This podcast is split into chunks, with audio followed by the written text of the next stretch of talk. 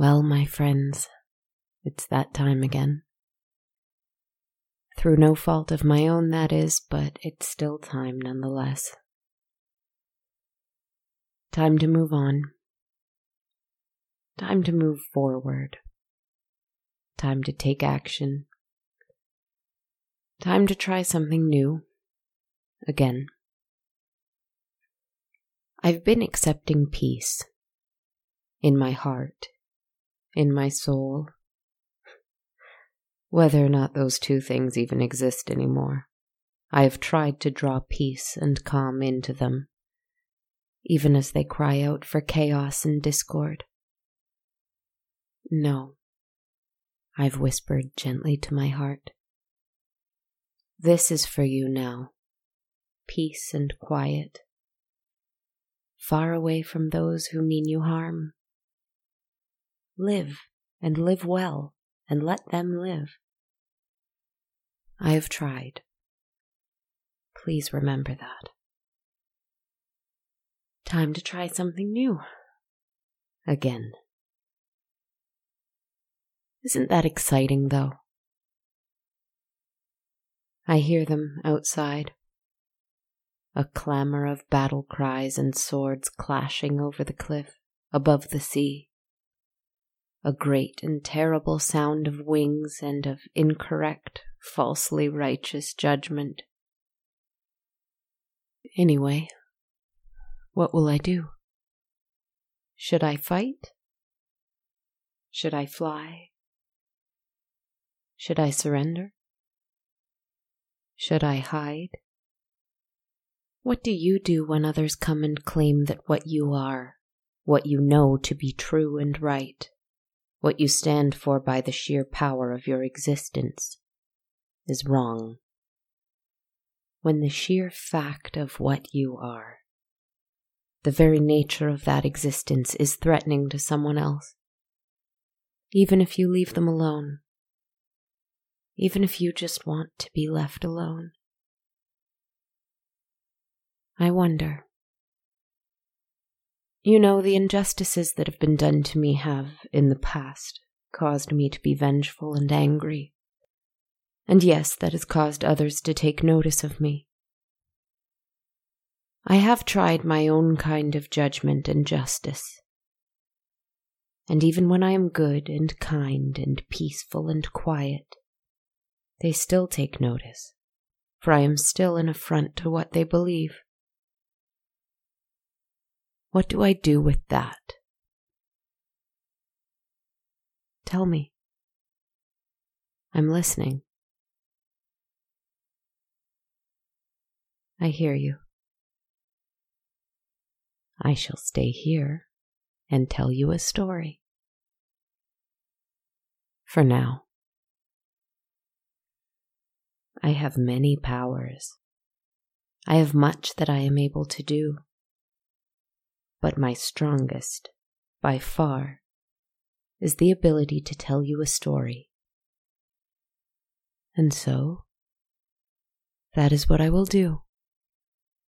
I will tell you a story. It is the story of a creature who somehow found herself at war with the world. She lived alone on a very tiny island in a very vast ocean. All alone, with only a cave to hide in, and cruel, sharp, immense rocks that surrounded her like great teeth jutting out of the sea, like the mouth of a giant shark emerging from the deep, always about to swallow her island up. How long had she been here? She could no longer recall. How had she gotten here? That was a strange and distant memory as well. I can tell you that she was once a woman, a kind and peaceful young woman who needed to escape her homeland in favor of safer shores. She couldn't recall the reason that she needed to leave, but she had no one's help. And she came from a land where escape was no easy feat for a woman alone. And so she had committed some small trespass, disguised herself, falsified her identity, perhaps hidden away on an ancient ship, something of the like. And oh, my dear friends, she was discovered. She was discovered aboard a ship where she was not welcome. Was it that they believed a woman on board was bad luck? Was it that she hadn't paid for passage? Was it that she had stolen even a few rations for her own? Or was it merely that cruelty had taken over the ship and worked its will on the men who sailed it? Again, she could not recall. She did not want to recall. But the story goes that she endured something terrible. Some say that she was cursed by the goddess of hearth and home for leaving her family. Others say it was the god of the sea who fell in love with her and whose affection she spurned. Some say she was attacked and tortured by the ship's crew as punishment for her being a stowaway. Either way, she found herself marooned on this terrible, barren little island, where her human loveliness was slowly twisted and turned into something monstrous and vile. Something with strange, crooked feathers lining her arms, which were far too long now. Something with long index fingers that curved like hooked talons. Something with three giant toes on each foot, and long, strange legs that bent like a bird's. Her jet-black hair hung from her head in the same large black feathers that lined her strange arms, and her eyes had the empty depth of a crow's. Her body was covered in black, shimmering scales, too, clothing itself in a kind of snakeskin. She was a horrific combination of woman, reptile, and bird, and yet something that was unlike all of these. A thing that was monstrous and strong that could no longer remember its name, and all alone. That is, mostly alone. For you see, she was there for so long, so much longer than a human's lifetime, and she would often encounter ships passing by. And although so many years had passed since she found herself here, the ships were only crewed by men, and when she saw them with her keen eyes and heard their shanties with her sharp ears, it filled her broken heart with a kind of rage and terror that she couldn't abide. And so she would sing to them.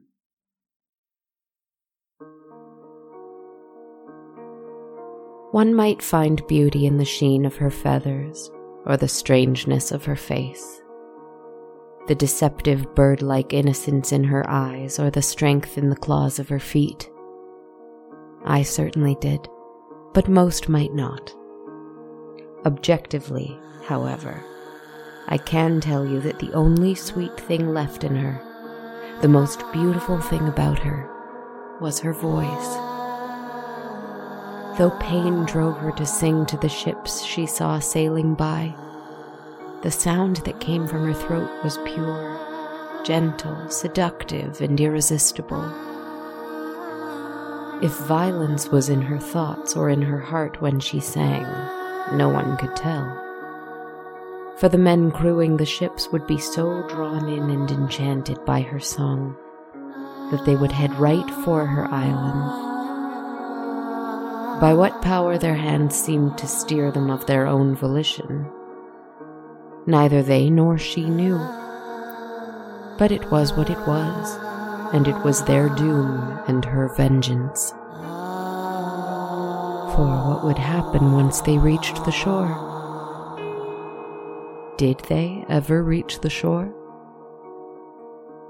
The jagged shark-tooth rocks that jutted out all around her island were decorated with ships. Ships upon ships upon ships, stuck in among the rocks, some from hundreds of years ago, others not quite so long ago. Some were crashed into another ship, while some were only just barely visible, just peeking out from under the water, Of course, the story has different tellings of itself here as well. Some said she ate the sailors who crashed into her island. Others say that she kept them in cages and fed them and made them sing for her, like little birds themselves. I have seen the island, and I can tell you that I saw no cages nor piles of human bones. But I did see empty supply barrels, coins, jewels, precious cargo, and other things one might find on a traveling ship. She did depend on the contents of these ships to live on, for food and drink, but she also enjoyed decorating her little place with pretty things she found on board them. Like a magpie, she couldn't resist beautiful things. And who could blame her? Perhaps she hoped that, if she had enough of them, they would juxtapose the ugliness of her island, the hideousness of what had happened to her. This, of course, wasn't possible, but she kept collecting anyway. No one knew what had happened to the crews of these ships. Perhaps, just like in the stories of pirates and cursed treasure, they are still on the ships, just skeletons clutching the ship's wheel, still wearing torn shirts and faded hats, keeping watch in the crow's nest. Some may be tied to the mast with beeswax in what were once their ears, in a futile effort to resist the call of the siren on the island. Just as the myth we all know goes. Perhaps they leaped into the sea to avoid facing her. Perhaps they fought her and lost. But she still reigned over her island, and she still called ships to her. I shall tell you about one particular ship. She sat, perched on the highest rock, her great feathered arms wrapped around her. The day was clouded and rain fell hard on her island. She didn't feel it at all. Her eyes were closed, and she somehow slept, even as the water from the sky fell hard against her face and the waves from the sea crashed roughly against her legs. The sun was behind the clouds that were so thick that it almost seemed to be nighttime.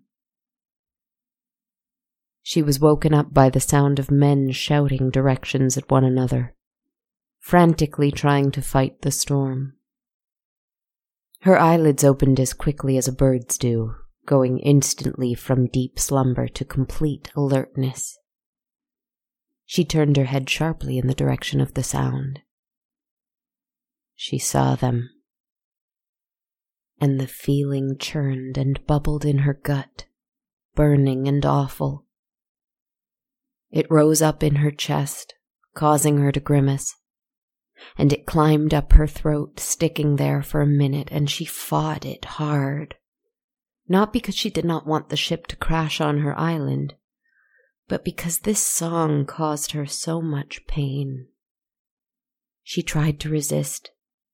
She tried to keep it down, push it back down into the depths of her lungs. But it forced its way out, as it always did. The sound came up and pried her jaw open. And she began to sing.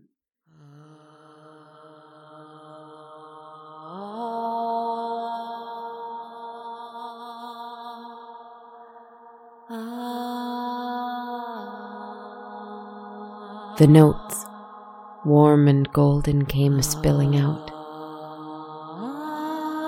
They traveled far, and they were strong, and they went all the way to the ship through the storm. And the crew members, who had only seconds ago been desperate and distressed, suddenly stopped what they were doing and listened to the beautiful song. They were no longer afraid. Instead, they were hypnotized. The ship was tossed among the waves, headed right for that great gate of rocks that protected her home. With two great beats of her long, strong arms, she lifted herself into the sky to watch from above.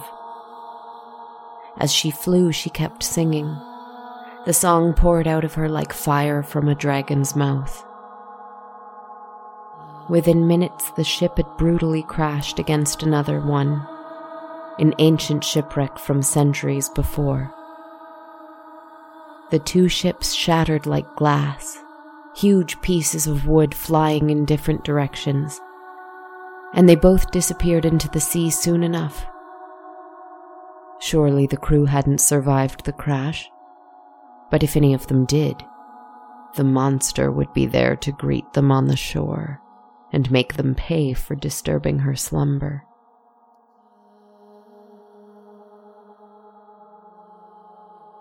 The storm began to calm itself, and the water grew still. The rain still came in light drops, gentle now.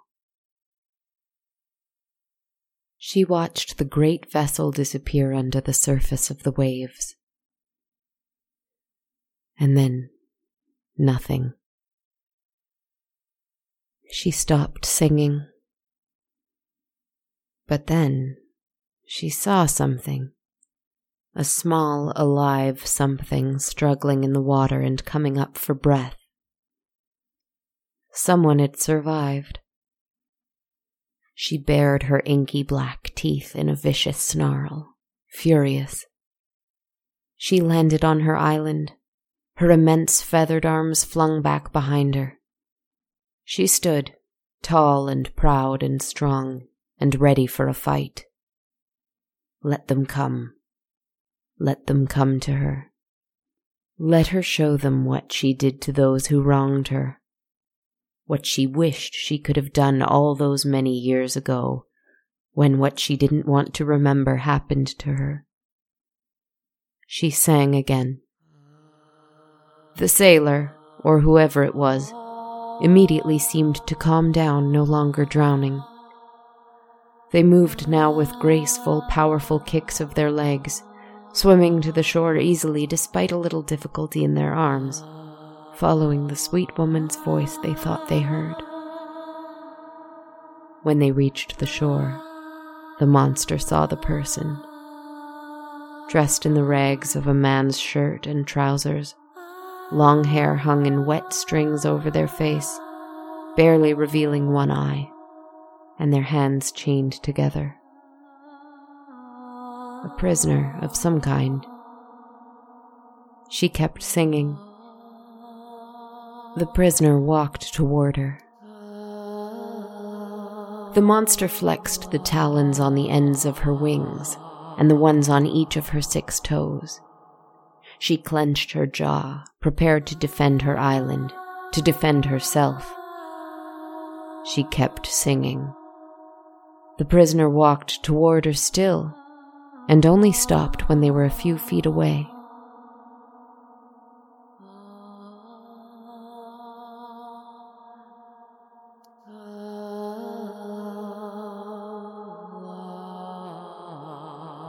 She stopped singing.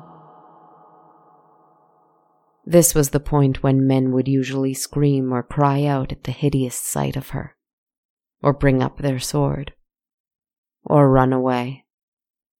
But, instead, this prisoner said, "Could you help me out of these chains?" It was a voice that was light and gentle. Hesitant and shaking, though unsure why, our monster took a great claw and swiped it through the chains. The prisoner immediately clasped their wrists and pushed her hair out of her face. She was young. She was afraid too, just like the monster was all those years ago. "Thank you," she said, and she looked at her liberator.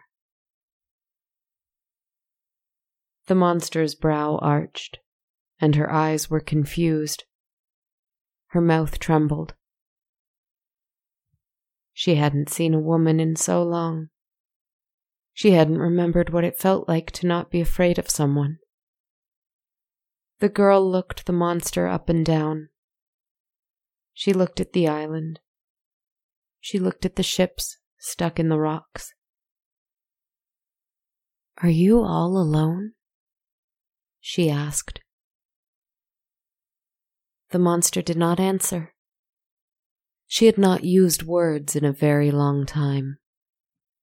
She had not spoken with someone. She only sang. But she trembled. She snarled. Her claws threatened to slash. Her teeth threatened to bite. But her eyes were confused. They were moist. And they seemed to be just a little less empty now. And when they looked at the girl's wrists and the manacles on them and the bruises caused by those manacles, they filled with rage again. For, you see, the girl in chains was a stowaway. She was trying to escape her home. She disguised herself, but she got caught. The story was too familiar and too horrible.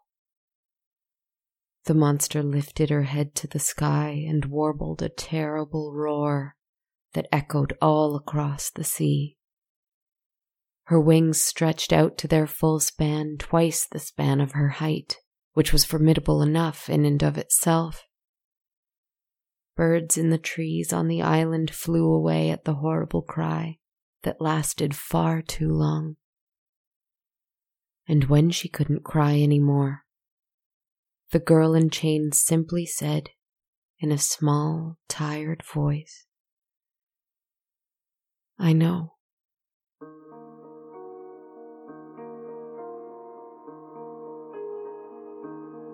And the monster dropped her great wings, her arms to her sides, and tears fell down her face. And for the first time in a very long time, she began to weep. And it was a very, very human sound. The girl put her arms around the monster and held her as she wept. Some of the feathers fell off. Some of the scales shed themselves. But some of the feathers, perhaps about half of them, began to sprout on the girl in the chains. Her arms were just a bit longer. She was a bit taller, and her body began to cover itself in black scales too. Her feet changed into talons, not quite as bird-like and frightful as the monsters, but neither were the monsters anymore.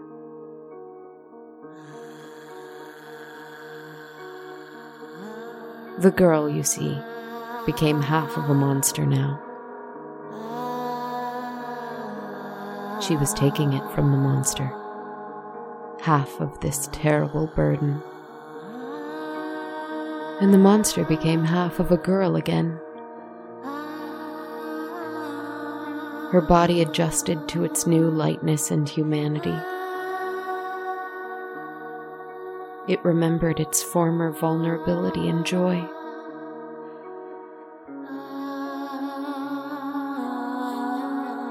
The girl learned the ancient song, and the monster learned a new one.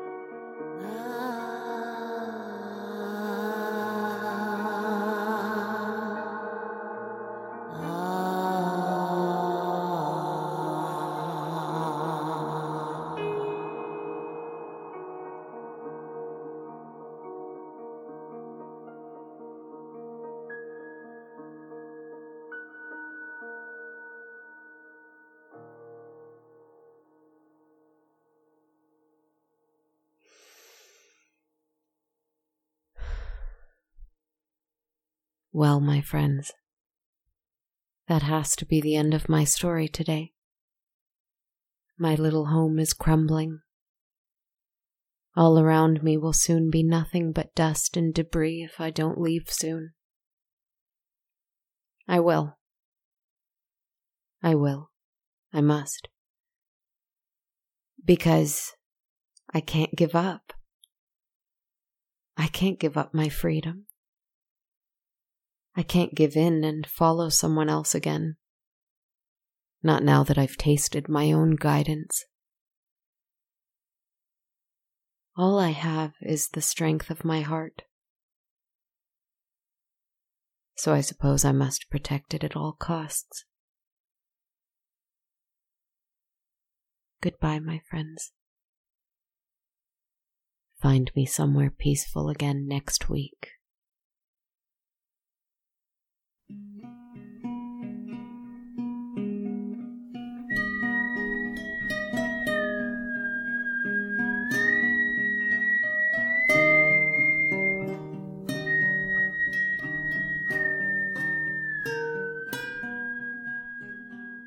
Hello, friends. Thank you so, so much for tuning in this week and listening to episode sixty-four of On a Dark Cold Night. This is Kristen here. If you don't know me, I'm the writer, host, producer, et cetera for this podcast. I hope you liked this one. If you want to reach out or keep in the loop with the show, you can follow me on social media. I'm on Twitter at A Dark Cold Night, Instagram at Dark Cold Night Podcast, and I have a Facebook page and YouTube channel by the name of the podcast itself. Feel free to give me a follow and a shout out. I'm pretty good at shouting back.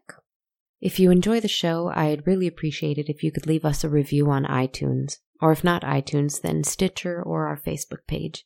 It really helps us out, and I like to read out reviews and recommendations in this section of the show, so you may just hear a shout out to you on air. Another way you can help is to donate to the show on Patreon. If you do, any amount pledged monthly will give you access to my soundtrack, which is in a link that I update every week. You can find me there at patreon.com slash darkcoldnight.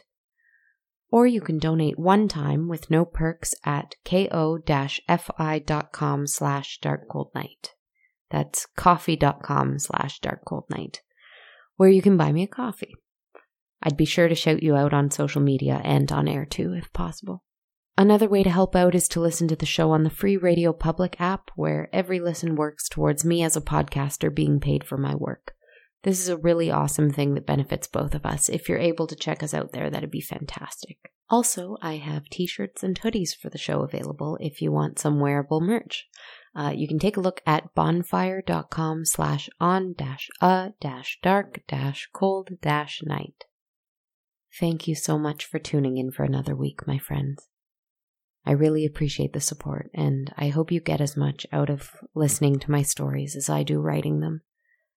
Have a wonderful week, and catch you next time. Good night, my friends.